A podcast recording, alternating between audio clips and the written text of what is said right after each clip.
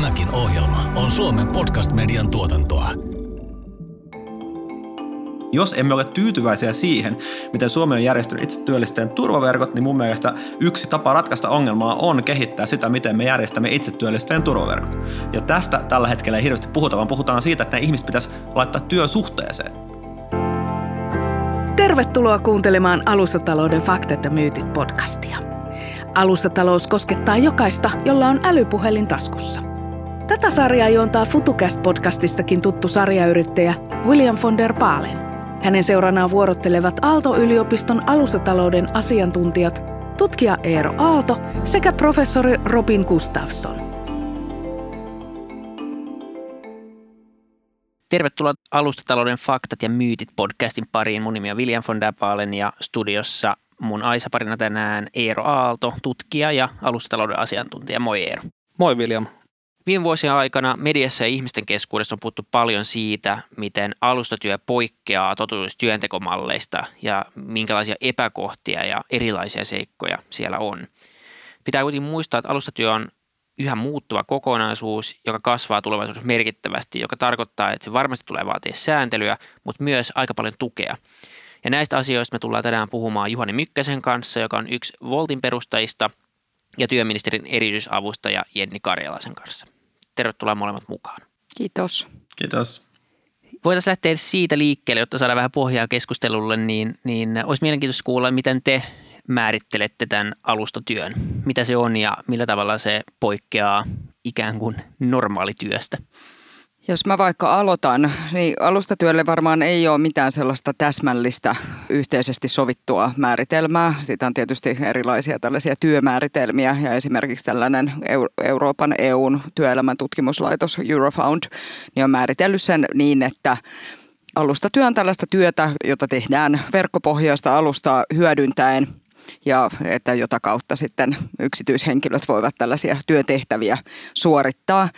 Mutta varmaan suurin kysymys ja määritelmän hankaluus tässä myös suhteessa sit työhön, että usein kun puhutaan työstä, niin puhutaanko työsuhteisesta työstä vai puhutaanko työstä, jota tehdään erilaisilla statuksilla, että voidaan tehdä työsuhteessa tai yrittäjänä tai freelancena tai erilaisilla niin kuin toimeksiantomuodoilla. Joo, Jenni, tosi hyvä pohjustus asiaa ja itse ajattelen sillä tavalla, että jos vaikka, mun, vaikka mummo kysyy, että miksi sitä meidän Woltin lähettikumppanina toimivien ihmisten työtä kutsutaan alusta työksi, niin se johtuu siitä, että kun Wolt on tällainen palvelu, jonka avulla ihminen voi tilata ravintolaruokaa, nykyäänhän usein muita asioita kuljetettuna joko kotiin tai toimistolle tai muuta, muualle, minne haluaa. Ja syy, miksi tämmöistä työstä esimerkiksi puhutaan alustatyönä on se, että se on tavallaan Woltin työntekijöiden tehtävä on rakentaa tällainen niin kutsuttu tekninen alusta, jota sitten käyttää käytännössä kolme eri ihmistä silloin, kun itse haluaa. Sulla on siellä asiakas, joka yhdistyy siihen alustaan, eli käyttää sitä Woltin appia silloin, kun haluaa tilata jotain. Se on kauppias, joka yhdistyy siihen alustaan silloin, kun hän haluaa pitää liikettään auki ja ansaita rahaa myymällä jotakin. Ja sitten siellä on lähetti, joka yhdistyy siihen alustaan, eli menee online oman appinsa kautta silloin, kun haluaa ansaita rahaa kuljettamalla jotakin. Ja se, että sen, tämän työn mahdollisuuden mahdollistaa tällainen tekninen alusta, jota me ylläpidetään ja jonka välitykseen me tarvitaan tuki näille kolmelle ihmiselle, niin se, että siellä on tämmöinen alusta, niin on se syy, miksi puhutaan alustatyöstä esimerkiksi meidän tapauksessa. Mä, mä voisin ehkä vielä tästä tähän kommentoida sen verran lisää, että mitä tavallaan Juhani kuvasi tästä niin kuin alustan eri osapuolista. Niitä voi olla kaksi, niitä voi olla kolme, niitä voi olla vaikka kymmenen. Ja, ja tavallaan se digitaalisen alustan luoma niin kuin uusi arvo syntyy just siitä, että se yhdistää uudella tavalla näitä eri osapuolia tässä markkinapaikoiksi tai transaktiopaikoiksi. Niin kuin Wolt välittää vaikka ravintoloista ruokaa ihmisiä, jotka sitä tarvitsee. Eli tavallaan siinä on jo nämä puolet ja sitten yleensä sitä alusta työviittaa sen julkisuudessa paljon tämän yhden puolen, eikä vaikka näin lähettien siihen niin kuin työpanokseen, vaikkakin tässä on muitakin osapuolia tällä alustalla.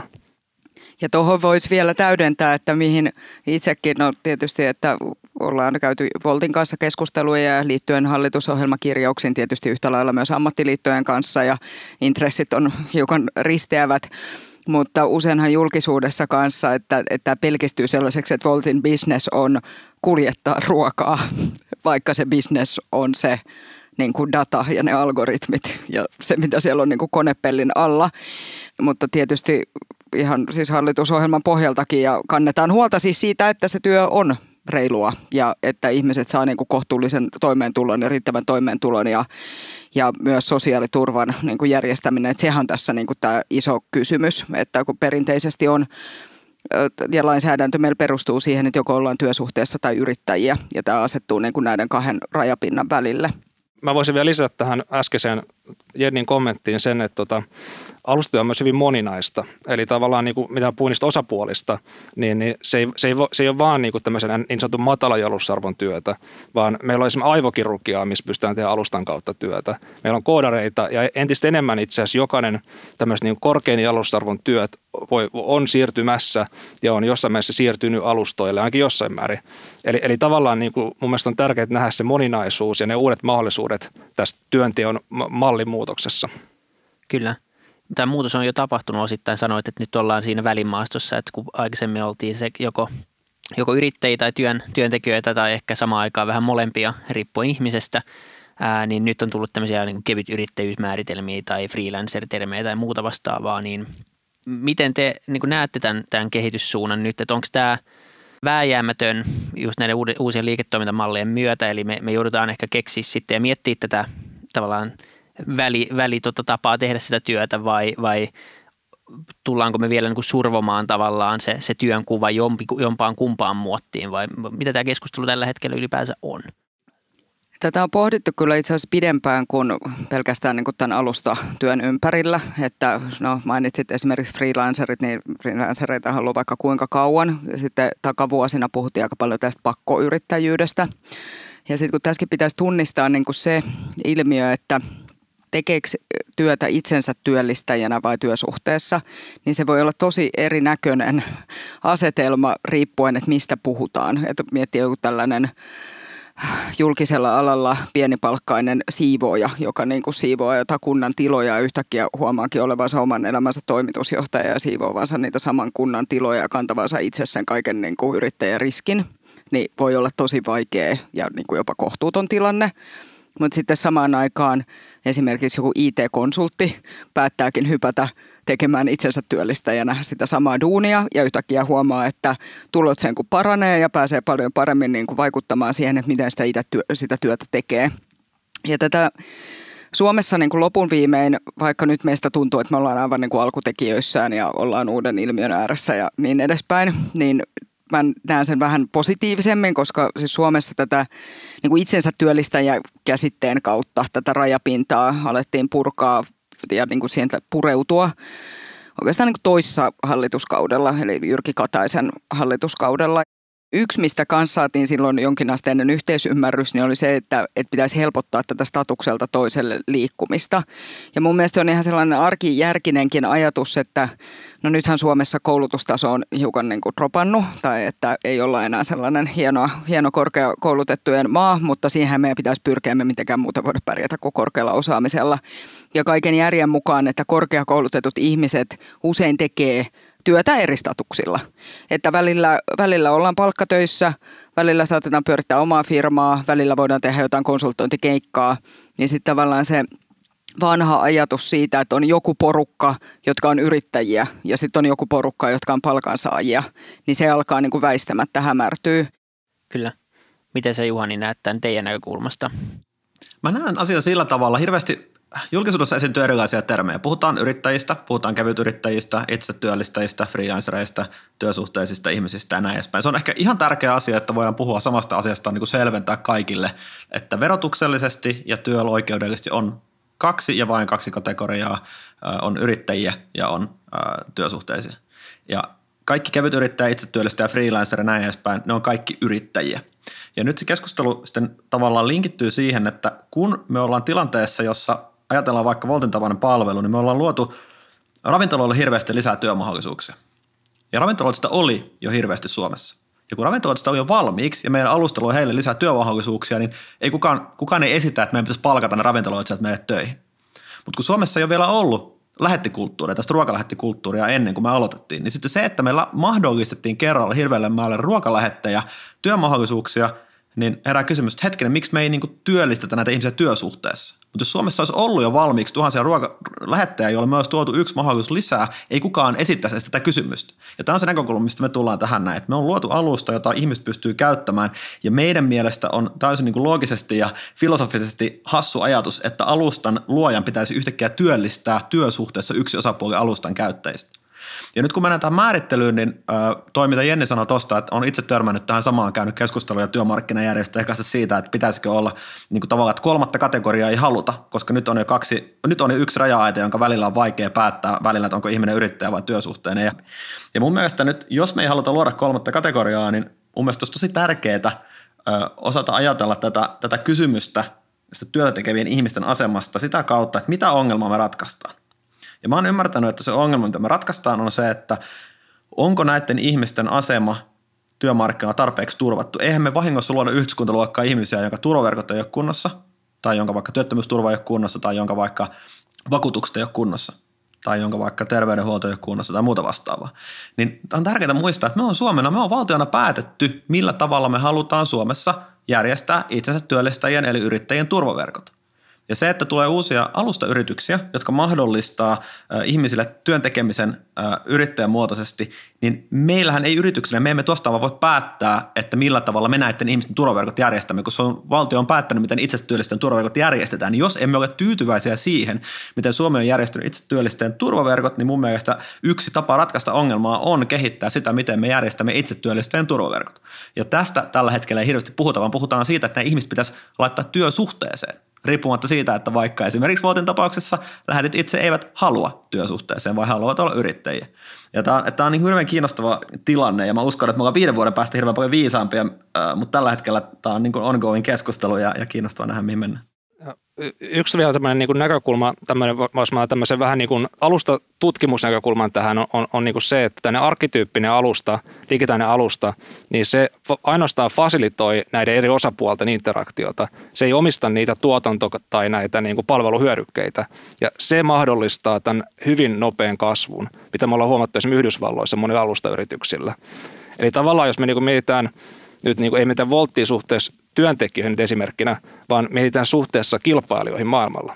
Ni, niin, niin pitää miettiä myös sitä, että tämä alustatalouden logiikka perustuu siihen verkostovaikutuksen kasvuun.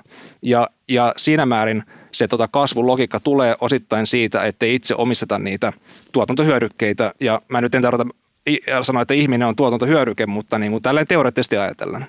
Tässä äsken... Kysymys liittyy siihen, että, että vähän toi kommentti siihen, että perustuu alustayritysten kasvu tälle tällaiselle, voidaan ikään kuin kasvaa nopeasti, kun ei työllistetä eri osapuolia, ehdottomasti. Eli tavallaan me ei missään nimessä voitaisiin kasvaa näin nopeasti, jos meidän pitäisi työhaasteella kaikki lähetet järjestää heille työvuorosuunnittelut, esimiehet, kertoo missä saa kuljettaa, millä välineillä, miten pitää kohdella asiakasta ja ravintoloitsijaa ja näin edespäin. Vaan oikeasti se malli on se, että ihminen käytännössä ilmoittautuu jonoon siihen, että hän haluaa sitä Wolt-kuljetuksia ja kun uudessa kaupungissa vapautuu paikkoja, niin käytännössä ihminen voi päästä jonosta tekemään kuljetuksia, laittaa appin päälle kun haluaa, tekee kuljetuksia silloin kun itse haluaa ja, ja pitää vapaata silloin kun haluaa, tekee omilla välineillä haluamalla alueella ja, ja toimii juuri niin kuin haluaa itse muutenkin. Ja, ja tavallaan nyt sitten kun puhutaan siitä, että, että on tärkeää muistaa, että kun alustayritys kasvaa, se tarkoittaa, että ne ravintoloitsijat saa ihan hemmetisti lisää myyntiä, ne kauppiat saa lisää myyntiä, ne lähetit saa lisää ansaintaa ja niitä lähettejä on yhä enemmän. Tällä hetkellä maailmassa yli kuusikymmentätuhatta Wolt-lähettiä, yli kaksisataatuhatta ihmistä jonossa Wolt-lähetiksi. Ja tämän, nimenomaan tämä ei olisi mahdollista, jos nämä ihmiset työllistettäisiin työsuhteessa. Ja, ja kun ajatellaan meidän vaikka kustannusrakennetta, niin kun Woltin tulot koostuu kahdesta asiasta, asiakkaan maksamasta kuljetusmaksusta ja kauppiaan maksamasta komissiosta.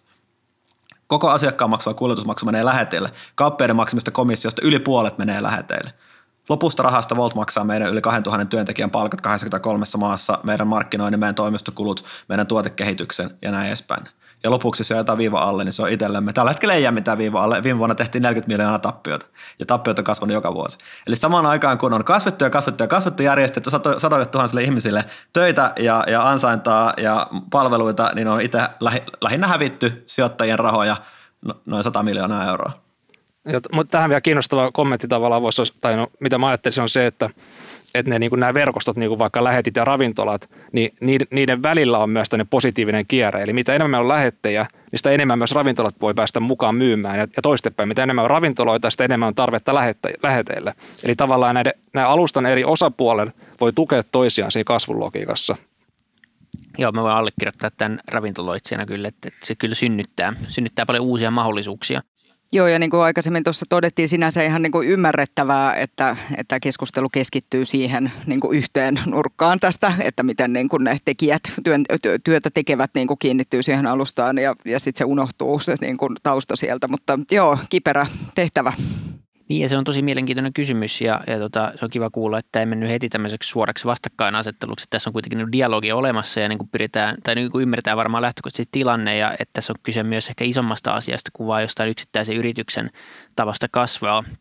Mutta jos, jos pyöritään tämän ympärillä, niin, niin mitä se sitten vaatii nyt, että sanotaan seuraavan viiden vuoden aikana meidän vaikka työ, työmarkkinoilta tai niiden rakenteilta, jotta me pystyttäisiin sitten, niin kun, no puhuttiin siitä, että pitäisikö olla kaksi vai kolme työnimikettä ja, ja näin, mutta että mitä me lähtä, missä, mistä kiikastaa, mikä on, mikä on iso jarru tällä hetkellä, miten tätä pystyisi lähteä oikeasti ratkaisemaan, jotta voitaisiin jotenkin elää yhdessä? Joo, no nythän meillä oli työneuvosto, joka on tällainen työ- ja elinkeinoministeriön alainen työoikeusjuristeista koostuva elin, jolta pyydetään siis tulkintoja niin kuin eri, eri tilanteisiin. Työneuvoston tulkinnat ei ole oikeudellisesti sitovia, mutta ne useimmiten sitten ohjaa tuomioistuinten päätöksiä. Niin siellähän oli nyt kaksi ruokalähettifirmaa, eli Wolt ja Foodora, niin kuin käsittelyssä. Se on vaan niin kuin ehkä hiukan kanssa haastavaa, että se käsittely tapahtuu sillä tavalla, että työoikeusjuristit niin kuin peilaa työsopimuslakiin, käytännössä työsopimuslain pykäliin ja täyttääkö vai eikö. Ja tässä missä no, työnantajapuoli siellä työneuvostossa, niin koska lopputulos oli siis se, että enemmistö oli sitä mieltä, että näiden kuuluisi olla työsuhteessa, että se täyttää se työsuhteen määritelmän. Se löytyy työsopimuslain ensimmäisen luvun ensimmäisestä pykälästä, että mihin sitten näitä aina tilanteita peilataan, mutta sitten siellä niin kuin osa, etenkin työn, siis työnantajapuoli katsoi, että tässä ei täyty se direktio, että ei ole niin kuin, että koska ihminen, joka keikan haluaa, ne loggautuu sinne alustalle ja se ei ole niin kuin sillä tavalla, että työnantaja niin kuin määräisi, että nyt, nyt sun on suoritettava tämä. Ja, ja se niin kuin jää sitten nähtäväksi tuomioistuimen kautta, että miten tätä niin kuin tulkitaan. Ja nyt me ollaan siis siinä, että siellä työ, meidän työelämäsääntelyryhmässä niin kuin pohditaan sitä, että voisiko sitä niin kuin täsmentää ja millä tavalla sitä tulisi täsmentää sitä työsuhteen määritelmää silleen, että tällaiset tulkintaepäselvyydet niin kuin poistuisi. Alustatyö mahdollistaa eri alojen osaajille väylän myydä laajasti osaamistaan. Eero Aalto soitti Turun yliopiston yrittäjyyden ja liiketoimintaosaamisen professori Anne Kovalaiselle, joka kertoi alustatyön mahdollistamista asiantuntijatyömarkkinoista. Anne, olet tutkinut työtä, työn uusia muotoja, yrittäjyyttä ja erityisesti myös alustatyötä laajassa tutkimushankkeessa Smart Working Platform Economy. Haluaisin kysyä aluksi, että mitä oikein on alustatyö? Kiitos Eero ja mukava olla täällä. Tärkeä kysymys. Mitä alustatyö oikeastaan on? Alustatyötä ei voi irrottaa digitalisaatiosta ja alustataloudesta. Tätä haluaisin alleviivata, koska alustatalous luo mahdollisuuksia alustatyölle ja alustatalous on taas puolestaan osa muuttuvaa taloutta, jossa yritysten arvonluonti tapahtuu entistä enemmän digitaalisesti alustoilla. Paikallisesti, kansallisesti ja globaalisti ja siten myöskin erikseen alustoille rakentuneissa yrityksissä, jotka ovat sitten vielä oma tapansa rakentaa tätä alustataloutta. On keskeistä nähdä kuitenkin ero alustoilla tapahtuvan työn ja alustoilla toimivien yritysten organisoiman työn välillä. Eli alustatyö on moninaista, muuttuvaa ja voisinko sanoa ehkä tulevaisuudessa entistä merkittävämpää. Tavallaan, jos mennään vähän siihen, että alustatyö on muuttuvaa ja voidaan sanoa, että siinä on ehkä moniakin muotoja, niin, niin me tu- julkisuudessa tunnetaan lähettipalvelut, kyytipalvelut, mutta onko jotain sellaista alustatyötä, mitä julkisuudessa ei ole ollut esillä niin paljon, mitä esimerkiksi olet oppinut tämän Smart Working Platform Economy-hankkeen myötä? Me tutkimme alustojen vaikutusta tavalliseenkin työhön, lähinnä asiantuntijatyöhön, erityisesti koska asiantuntijuus samalla tavalla kuin työ on muuttuvassa tilassa ja alusta tarjoavat asiantuntijatyölle hyvin monenlaisia mahdollisuuksia. Me kaikki tunnemme juuri mainitsemasi lähettipalvelut ja kyytipalvelut, koska niistä käydään paljon julkista keskustelua. On myös muita välittävää toimintaa tekeviä yrityksiä, jotka käyttävät digitaalisia alustoja saattaakseen yhteen palveluostajat ja tarjoajat. Sehän on perusajatus näillä lähettipalveluilla ja kyytipalveluilla esimerkiksi. Ja kun me mietitään, että mikä kaikki on alustatyötä, niin me voidaan sitten katsoa vähän laajemmin sitä, missä työssä alustat ovat mahdollisia. Ja asiantuntijatyö on yksi tyypillinen alue, jossa alustat luovat mahdollisuuksia sille, että miten omaa asiantuntemusta tai erityisosaamista voidaan myydä. Ää, ollaanko aina saman yrityksen palveluksessa? Ollaanko yrityksen palveluksessa, joka myy sitä asiantuntemusta alustoilla? Vai toimitaanko itse yrittäjämäisesti ää, oman asiantuntijuuden myyjänä vaikkapa kansainvälisillä alustoilla? Eli kaikki nämä mahtuvat siihen alustatyön moninaisuuteen ja, ja ovat myöskin niitä uusia muotoja, jotka ovat tutkimuksellisesti äärimmäisen kiinnostavia, joita itsekin olemme tässä meidän hankkeessamme tutkineet. Kyllä. Onko teille noussut esille tämmöisiä alustatöitä, jotka on tämmöistä, voisiko sanoa, korkeamman asiantuntijan työn vaativaa tai tämmöistä korkean jalostusarvon työtä? Koska tosiaan me tunnemme nämä Uber-kuskit ja se on tärkeää työtä, mutta onko semmoista työtä, joka niin kuin koskettaa tämmöistä niin korkeaa asiantuntijuutta? Kyllä vaan. Me teimme yhden tutkimuksen Upwork-nimisen kansainvälisen globaalin yrityksen alustatyötä myyvistä työntekijöistä Suomessa, ne jotka olivat rekisteröityneet Suomeen. Meitä erityisesti kiinnosti katsoa, keitä he ovat, minkälaista osaamista heillä on, minkälainen tutkinto, miten paljon he ansaitsevat alustoilla ja miten he kilpailevat omalla osaamisellaan. Upwork oli monelle lisäansainnan muoto, eli sieltä tyypillisesti ansaittiin lisärahoitusta omiin kuluihin, ja hyvin harvalle se oli ainut työllistymisen muoto, ja, ja voin kertoa siitä vähän enemmän, minkä takia näin ei ollut. Asiantuntijat, jotka myyvät omaa osaamistaan kansainvälisillä alustoilla, globaaleilla alustoilla, niin ovat yksi monien joukossa. Ja oman osaamisen myyminen globaaleilla alustoilla vaatii hyvin paljon työtä. Se vaatii oman brändin kehittämistä, oman osaamisen kiillottamista. Se vaatii sitä, että on valmis olemaan vaikkapa hereillä keskellä yötä, kun työn tarjoajat tulevat alustoille. Eli tilanne on hyvin erilainen verrattuna tyypilliseen asiantuntijatyöhön, jossa asiantuntemus on tunnistettu ja asiantuntemusta myydään pysyvässä palkkatyössä tai määräaikaisessa palkkatyössä. Alustatyö tässä mielessä vaatii myöskin asiantuntijoilta huomattavasti enemmän. Ja kun puhutaan globaaleista markkinoista, niin hinnan asetanta on tietenkin yksi kysymys, joka sitoo alustatyöntekijöitä. Sitten paikallisesti on vaikea kilpailla alustoilla asiantuntemuksellakaan henkilöiden kanssa, joiden elinkustannukset omassa maassa ovat huomattavasti alhaisemmat kuin esimerkiksi Suomessa. Eli tässä mielessä alustatyö, vaikkakin globaalia, niin se sitoutuu kuitenkin sitten työntekijän omaan kotimaahan ja niihin elinkustannuksiin, joita sitten sillä alustatyöllä ja sen saamalla korvauksella pyritään sitten kattamaan.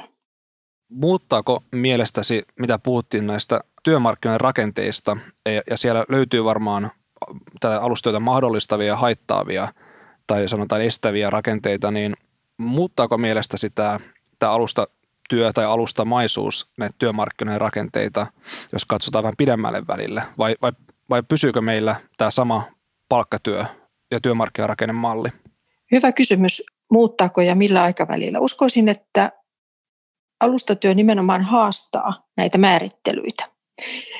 Jo nyt tiedetään, että esimerkiksi työaikalainsäädännössä on pohdittu tätä palkkatyön ja yrittäjätyön välistä rajankäyntiä juuri alustatyön kysymysten vuoksi, koska kukaan ei kysy asiantuntijalta, milloin teet työn, pääasia, että työ on tehty. Kuitenkin työsuhteeseen liittyvät tietynlaiset työnantajan velvoitteet ja määrittelyt sille, milloin työ pitää tehdä esimerkiksi, jos puhutaan työajasta.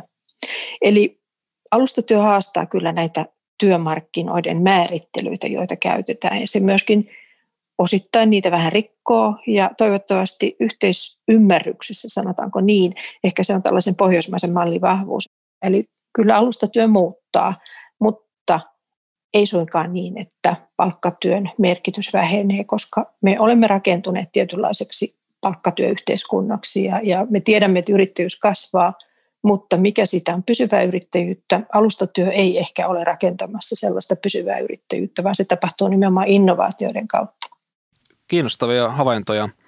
Tästä voisin ottaa tämmöisen vähän yhteiskunnallisemman näkökulman nyt seuraavaksi ja, ja kysyä, että onko tämä alustatyö sitten reilua ja va- vaatiiko tämä julkiselta vallalta ö, u- uudenlaista ö, lähtökohtaa tai sääntelyä kuin aikaisemmat työn muodot? Tässä taas meidän pitää miettiä sitä alustatyötä suhteessa siihen paikkaan. Vaikka alustatyö periaatteessa on globaalia, se kuitenkin aina rakentuu jossakin. Jossakin on se asiantuntija tai ruokalähetti, joka tekee sitä työtään. Ja niissä paikallisissa olosuhteissa sitä reiluuttakin on keskeistä tarkastella. Alustatyö, kuten sanoin, herättää kysymyksiä määrittelyiden osalta. Ja silloin, kun reiluus siinä paikallisessa toimintaympäristössä asettuu kysymyksen alaiseksi, niin täytyy muistaa, että myöskin se alustayritys kärsii. Sen imagohan on rakentunut täysin toimiville algoritmeille ja, ja niille, voisiko sanoa, brändin luomisen keinoille, joita, joita digitaalinen yritystoiminta mahdollistaa, mutta se myöskin voi tuhoutua aika pian. Eli tässä mielessä reiluus on vähän tämmöinen kaksisuuntainen kanava. Jos asiakkaat kokevat, että lähettipalvelu ei oikein pidä huolta työntekijöistään tai näistä yrittäjistä, jotka ovat lähettejä, niin voihan olla, että, että kilpaileva yritys saa siitä itselle markkinaedun. Eli myöskin yritykset asettuvat tässä tämän reiluuden arvioinnin kohteeksi. Ja, ja tämä onkin iso kysymys monessa paikassa, jossa esimerkiksi kilpailevia alustoja on toiminut. Ja tiedämme, että heikommin toimivat yritykset tai ne, jotka eivät ole pitäneet huolta vaikkapa yrittäjinä toimivista ää, alustatyöntekijöistä, niin, niin ovat sitten kärsineet siitä. Eli myöskin kuluttajien valta on yllättävän paljon kasvanut alustatalouden myötä ja määrittää uudella tavalla sitä alustatyön reiluutta. Eli enää joka on kysymys siitä työsuorituksesta, vaan myöskin siitä, miltä se näyttää ulospäin alustoilla. Ei ole varmaan väärin sanoa, että alustatalous on tulevaisuutta ja myös Suomelle erittäin tärkeä mahdollisuus ja osa-alue. Niin mikä on Anne Kovalaisen viesti esimerkiksi poliitikoille, kuntapäättäjille, ministeriöiden henkilöstölle, jotka valmistelee, valmistelee sääntelyä tai alustatalouden niin kuin hyötyjen käyttöönottoa, niin mitä haluaisit heille sanoa? On keskeistä oivaltaa se, että alustatalous ei ole yksi. Se ei ole lähettipalvelut tai kuljetuspalvelut pelkästään, vaan alustatalous on yritysten ja myöskin julkisen sektorin toimintamalli tulevaisuudessa. Se liittyy siihen, että digitalisaatio on kasvanut, kehittynyt ja monimuotoistunut, ja alustoista tulee toimintamalli ja muoto. Me nytkin käytämme alustoja, kun me puhumme Zoomin kautta toisillemme. Ja se, millä tavalla me käytämme hyväksi alustoja, miten me kytkemme siihen työn tekemisen uudet muodot niin, että se hyödyttää kaikkia, on aivan äärimmäisen tärkeää. Eli kysymys ei ole ihan mustavalkoinen, vaan se on monipuolinen ja ennen kaikkea se liittyy siihen, miten Suomi rakentaa tulevaisuuttaan niin, että se pystyy luomaan lisäarvoa korkean teknologian ja korkean osaamiseen yhteiskuntana.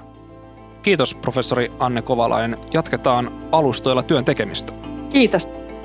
Palaamme studioon, jossa seurannamme ovat Juha Mykkänen, yksi Woltin perustajista, sekä työministerin erityisavustaja Jenni Karjalainen. Alustatyö perustuu uudenlaisiin liiketoimintamalleihin, mutta pystytäänkö sitä säätelemään vahingoittamatta uusien innovaatioiden syntyä? Lähtisin itse ratkoon tätä, tätä tilannetta. Mä yhdessä pyrin pilkkoon niin kuin jotain ongelmaa vähän niin kuin osiin, että mitä tässä nyt oikeastaan halutaankaan saada aikaan. Ja jos lähtökohta on se, että halutaan parantaa ihmisten asemaa, ketkä, ketkä tekevät alustatyötä, niin siitä varmaan kaikki samaa mieltä. Nykytilanne ei ole hyvä. Woltin mielestä ei missään nimessä ole hyvä tilanne, että on tällaista epäselvyyttä. Ensinnäkin on ihan kamala tilanne, että ei ole oikeusvarmuutta. Ei meille eikä läheteille. Ei, me, ei me tiedetä, että mikä, mikä tavallaan se, tämä työneuvoston esi, lausuntomalli esimerkki tilanteesta, että työneuvosto nyt päätti yksinkertaisesti lausua, että kyseessä on työsuhde. Ja minä olin henkilökohtaisesti aivan helvetin yllättynyt, kun mä luin sen lausunnon, koska mä oon aika perehtynyt tähän oikeusjuridiikkaan se viimeisen kuuden seitsemän vuoden aikana itsekin sekä Suomessa että yli kahdeksankymmentä muussa maassa. Ja mä olin aika varma, että se tulee lausunto, että kyseessä on yrittäjäsuhteesta, koska se työ on järjestetty hyvin yrittäjäsuhteisesti. Jos sitä ihmisten asemaa halutaan parantaa, niin mun mielestä sitä voidaan parantaa kahdella tavalla.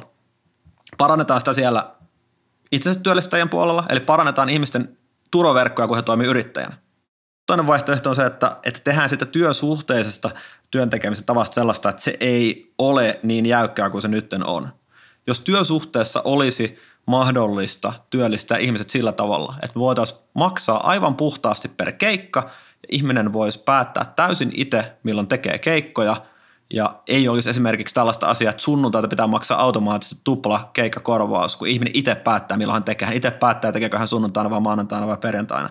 Niin ihan näillä muutoksilla jo, niin olisi huomattavasti realistisempi vaihtoehto työllistää siellä työsuhteessa ihmiset. Tämä ei ole tällä hetkellä mahdollista. Jos näistä kahdesta pitäisi valita, niin, niin silloin mä kyllä kallistuisin enemmän tähän niin kuin yrittäjien turvan vahvistamiseen, kun nyt kuitenkin, no meillähän ei ole mitään kattavia tilastojakaan siitä, että kuinka paljon nyt alustatyötä tehdään, mutta siis, että se on vielä toistaiseksi varsin marginaalinen ilmiö, niin kuin ei puhuta edes täydestä prosentista, kun mietitään niin kuin työvoimaa, vaan että se on jotain, jotain, jotain promilleja, niin kuin ja nämäkin on tällaisia suunnilleen arvioita. Niin, niin sitten jos me lähdettäisiin niin kun työsopimuslakia ja työsuhdetta niin kun rukkaamaan joustavampaa suuntaan, niin me sitten siinä samalla niin kun räjäytettäisiin nämä kaikki niin sanotut perinteiset työmarkkinat, mikä kuitenkin on vielä se niin kun työnteon valtavirta. Mutta joo, tuosta on helppo olla niin kun Juhanin kanssa samaa mieltä, että että pitäisi olla oikeusvarmuus ja tämä on kestämätön tilanne niin kun kaikille osapuolille, että et ei ole niinku käsitystä siitä, että missä tarkalleen ottaen niinku juridisesti seistään. Mä voisin tuota vielä ottaa tämmöisen, mulla on vähän tässä ehkä etuoikeus saada vähän tarkastella tätä niinku ulkopuolelta, niinku politiikan tai yrittäjyyden ulkopuolelta. Ja jos miettii tätä niinku kont- laajemmassa kontekstissa, niin tämmöinen palkkatyömalli ja sen, sen tämmöinen, ne instituutit, mitä siihen kehittyy säätelemään, niin kuin ammattiyhdysliikkeet ja vastaavat niin kuin työmarkkinalainsäädännöt ja työturvat, niin ne on tavallaan tietyn teknologis-taloudellisen ympäristön tuotteita. Ne syntyi sieltä teollistumisen, teollistumisen vallankumouksen teollistumisen myötä ja ne on ollut hyvin tärkeitä instituutioita säätelemään työntekoa ja työturvaa. Ja, ja siitä varmaan kukaan ei ole hirveästi eri mieltä. Ja nyt me eletään tavallaan toisenlaista muutosta, mitä ehkä ei huomaa täysin vielä, mutta se on tämä niin sanottu digitaalinen vallankumous tai neljäs teollinen vallankumous.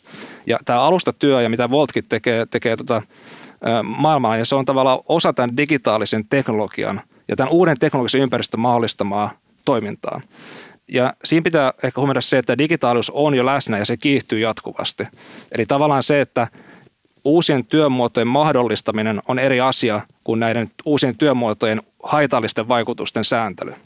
Ja, ja, ja siinä määrin tota, mä niin kuin ehkä just niin kuin tämän politiikan puolellakin toivon, että niin kuin näkisi sen pidemmän aikavälin näkemyksen siinä. Se liittyy, niin kuin me ajattelin, innovaatiopolitiikkaan, mutta myös yleensä tämmöiseen niin kuin teollisuus- ja elinkeinopolitiikkaan. Eli, eli katsotaan sitä, niin kuin, että mihin suuntaan tämä meidän talous ja teknologia on menossa ja pyritään mahdollistamaan siinä ne uudet hyvät puolet, mutta sitten säätelemään huonoja puolia. Miten niin kuin Suomi toimintaympäristönä vertaantuu, ei nyt kaikkiin muihin maihin, mutta jos löytyykö jotain niin kuin toisia ääripäitä, huonompaa suuntaan ja mahdollisesti parempaan suuntaan? Suomi on mun mielestä ihan hyvä. Wolt on suomalainen yritys, mä oon itse suomalaisen hyvinvointivaltion kasvatti ja, ja tavallaan se systeemi, mikä meillä täällä toimii, että, että tavallaan oikeasti pidetään kaikista huolta ja, ja toimitaan niin kuin pienemmän ehdolla, niin on ihan hiton hyvä systeemi. Ja, ja tota, se, että siitä tulee niin kuin se, että jos joskus jollekin yrityksellä aiheuttaa jotakin, että joku kasvu on vähän niin kuin jäykempää, niin se on niin kuin tosi pieni hinta siitä maksaa, miten hyvä maata on asua. Mä ehkä itse tavallaan niin kuin se, mikä musta on tärkeää tässä keskustelussa, olisi, olisi se, että vielä tuohon äskempään aiempaan viitaten, että Että olisi, olisi hienoa, tässäkin on meillä linjoilla niin kuin tämmöisiä, voisi ehkä ajatella jossain määrin puolueettomia tahoja, että meillä on niin kuin totalaisia ihmisiä, jotka oikeasti on kiinnostuneita vaikka alustatyöstä tai jotain muuta vastaavaa, niin musta me kaivattaisiin niin kuin lisää tähän keskusteluun puolueettomia äänenpainoja, jotka pyrkii löytämään niin kuin kokonaisvaltaisesti hyviä ja reiluja ratkaisuja. Kun nyt se ongelma on se, että meillä on tällä hetkellä, täällä kun Juhani from Wolt puhuu täällä nyt jotain, mitä tahansa mä sanon, niin se ei ole ikinä hirveän uskottavaa, koska aina joku vaan ajatella, että no sä omistat tuosta firmasta palasen, että sulla on intressi, sä haluat vaan tehdä rahaa jotain tai jotain, jotain, jolloin tavallaan mun niin kuin, sanomisilla ei ole väliä. Mä voin kertoa, näyttää teille meidän lähettäjien tyytyväislukuja ja joku ei on niin kuin kasa ihmiset, jotka ei usko, ne ajattelee, että me kirjaimisesti valehdellaan niistä luvuista tai ne on kysytty väärin tai jotain muuta vastaavaa. Mutta se ongelma on se, että siellä toisella puolella on A Y-liike.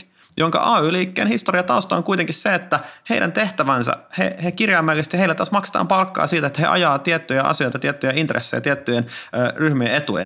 Tämä on justiinsa, että tässä on niinku risteäviä intressejä ja sitten näitä risteäviä diskursseja, että, että välillä kanssa vähän niin kuin puhutaan aidasta ja aidan seipäistä ja ilmiö on tosi laaja, että sitten kun sitä pänkkipäisesti katsoo niinku yhdestä nurkasta, niin jää aika, aika paljon näkemättä. Ja siitä mä annan kyllä Juhanille ja Woltille pisteitä, että vaikka suhtauduttaisikin epäluuloisesti niin kuin eri kentillä, niin se on mun mielestä niin kuin tosi arvokasta ja tärkeää, että hakeutuu siis keskusteluun niin kuin justiinsa A Y-liikkeen kanssa. Ja, ja kyllä mä oon niin kuin ymmärtänyt, että sielläkin ollaan oltu niin kuin tyytyväisiä, että ylipäätään on niin kuin vuoropuolella ja silleen se ymmärrys lisääntyy. Ja toivottavasti löydetään sitten niitä ratkaisujakin. Se tavalla, mitä mä haluaisin niin kuin tuoda esille tässä niin kuin reiluudessa on se, että siinä on niin kuin se on eri asia sanoa, että onko liiketoimintamalli reilu kuin se, että onko niin kuin reilu lainsäädännön näkökulmasta. Eli jos yrityksillä on samat säännöt, eli ne noudattaa samoja, niin kuin samoja sääntöjä, samaa lainsäädäntöä, niin silloin liiketoimintamalli voi olla mikä tahansa. Se, itse asiassa sen pitääkin olla tavallaan epäreilu kilpailu, koska sitä, siitä liiketoimintamallista se kilpailu tulee. Eli tavallaan se liiketoimintamalli, mallireiluus on eri asia kuin sen niin kuin lainsäädännön reiluus suhteessa yrityksiin. Niin, että pitää olla niin kuin level playing field ja joo. Sitten siellä. Mutta opero- mut, mut se, sen jälkeen sitten niin voi tehdä mitä vaan, että saadaan sitä kilpailuetua kyllä, suhteessa ä, muihin yrityksiin. Ja nyt me ollaan siis tilanteessa, että kukaan oikein tiedä, että mikä se playing field niin kuin tarkalleen ottaen on. Ja sehän on tää tässä haaste.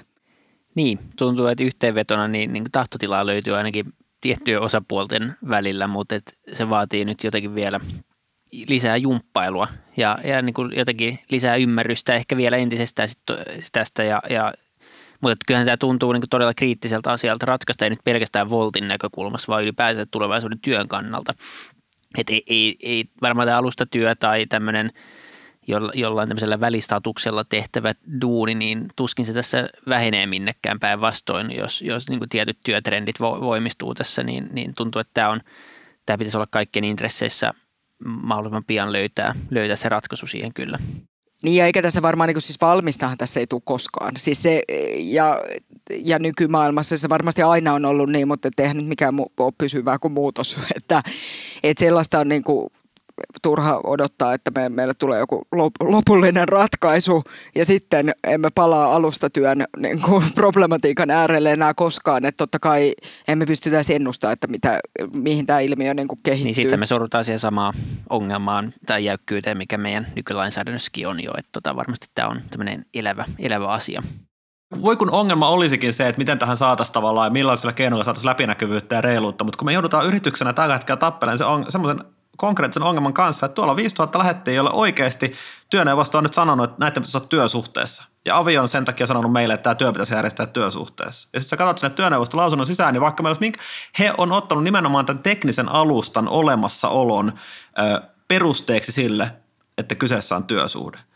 Eli me ollaan niin perustavanlaatuisten niin kuin tulkintanäkemyserojen äärellä, että kun tyypillisesti tällaisessa tilanteessa, kun Jenni sanoi, että on pakottavaa lainsäädäntöä, niin kuin se kuuluukin olla, ei saa olla sillä tavalla, että ihmiset voi vain sopia, että sä oot yrittäjä, jos sitä oikeasti järjestetään työsuhteisessa työssä. Ja, ja, tota noin, niin, ja yleensä tällaisessa tilanteessa oikeudessa, niin kun on epäselvä tapaus, niin tehdään niin sanottu kokonaisarviointi. Katsotaan sen työn tosiasiallisia tunnusmerkkejä ja tehdään kokonaisarviointi siitä, että onko tämä, mitkä, missä osassa työtä toteutuu yrittäjämaiset tunnusmerkit ja missä toteutuu työsuhdemaiset tunnusmerkit ja sen jälkeen päätetään, että kumpaa se oli. Ja, ja työneuvoston mielestä tässä asiassa ei tarvinnut edes tehdä kokonaisarviointia, koska johdon ja valvonnan tunnusmerkki täyttyy. Ja se täyttyy sen takia, että Woltin ja lähettien välillä on tällainen tekninen alusta, joka on edellytys sille, että tätä työtä voidaan tehdä. Pitää olla jonkinnäköinen G P S-koordinaatti, missä lähetti menee ja pitää olla jonkinnäköinen support-mahdollisuus Woltin ja lähettien välillä. Niin käytännössä työneuvosto sanoo, että tämä tekninen alusta teoriassa mahdollistaa johtamisen ja valvonnan ja ottamatta ollenkaan kantaa siihen tai huomioimatta sitä, että Volt ei käytä sitä johtamiseen tai valvontaa, läheteellä ei ole velvollisuutta johdetuksi tai valvotuksi, niin tämä itsessään täytti johdon ja valvonnan tunnusmerkin, ei tarvita kokonaisarviota, kyseessä on työsuhde, saa jatkaa, niin, niin me ollaan niin, niin tavallaan, että me ollaan niin perustavanlaatuisten ongelmien äärellä, kun meillä tulee tällaisia tulkintoja, että sitten siinä yrität miettiä, että miten sä saat alustan kautta läpinäkyvyyttä ja reiluutta, niin on se, että voitaisiko ensin näistä ihan perusasioista päästä niin kuin, niin kuin sopuun, että tosi, tosi haastava tilanne. Et se lausunto itsessään siis käytännössä, jos sitä tulkitaan tuolla tavalla noin, niin työ, alusta, tämän kaltaista alustatyötä ei edes teoriassa voi järjestää yrittäjäsuhteessa. Ja jos näin on, niin meillä on jännittävä tulevaisuus edessä. Jos joku jakso kuunnella tänne asti ja vielä miettii, mitä päätöksiä voitaisiin tehdä asiassa, niin mä sanon niin kuin nel- neljä toivetta. Äh, aletaan sääntelemään alustatyötä tällä sektorikohtaisesti, varmistetaan, että siellä työntekijöillä on vapaus päättää, millä yritykselle tekee, millä ajalla voi hyväksyä ja hylätä toimeksiantoja. Annetaan meidän kaltaisille yrityksille mahdollisuus tarvita erilaisia turvaverkkoja, kuten vakuutuksia ja muita, ilman että se nostaa riskiä, että meidät tulkitaan työnantajiksi. Annetaan läheteille oikeus järjestäytyä, ei yhtä vahvasti kuin mitä työsuhteiset, koska ei työsuhteisia ole, mutta kuitenkin oikeus järjestäytyä. Ja vielä vikana, jos saataisiin bonuksena, että meidän kaltainen yritys voisi palkkioita maksaessaan tilittää sitten jonkun tietyn osuuden jonnekin yölhenkiseen kassaan, jolla voitaisiin hoitaa näiden itse työllistäjien turvaverkot kuntoon. Niin tuolla se sellainen resepti, millä päästäisiin tosi pitkälle. Saataisiin ihmisten asemaa paremmaksi, eikä tarvitsisi koskea työsuhdelainsäädäntöä. Erittäin hyvä. Kiitoksia kaikille. Kiitokset. Kiitos. Kiitos paljon. Kuuntelit Alustatalouden Faktat ja Myytit -podcastia. Tämä oli ensimmäisen kauden neljäs jakso. Seuraavassa jaksossa puhumme siitä, kenen rooli on hyvän luominen kansalle alustatalouden avulla. Jos pidit tästä ohjelmasta, muista seurata podcastia Spotifyssa tai tilaa ja arvostele ohjelma Apple Podcastissa, niin muutkin löytävät ohjelman pariin.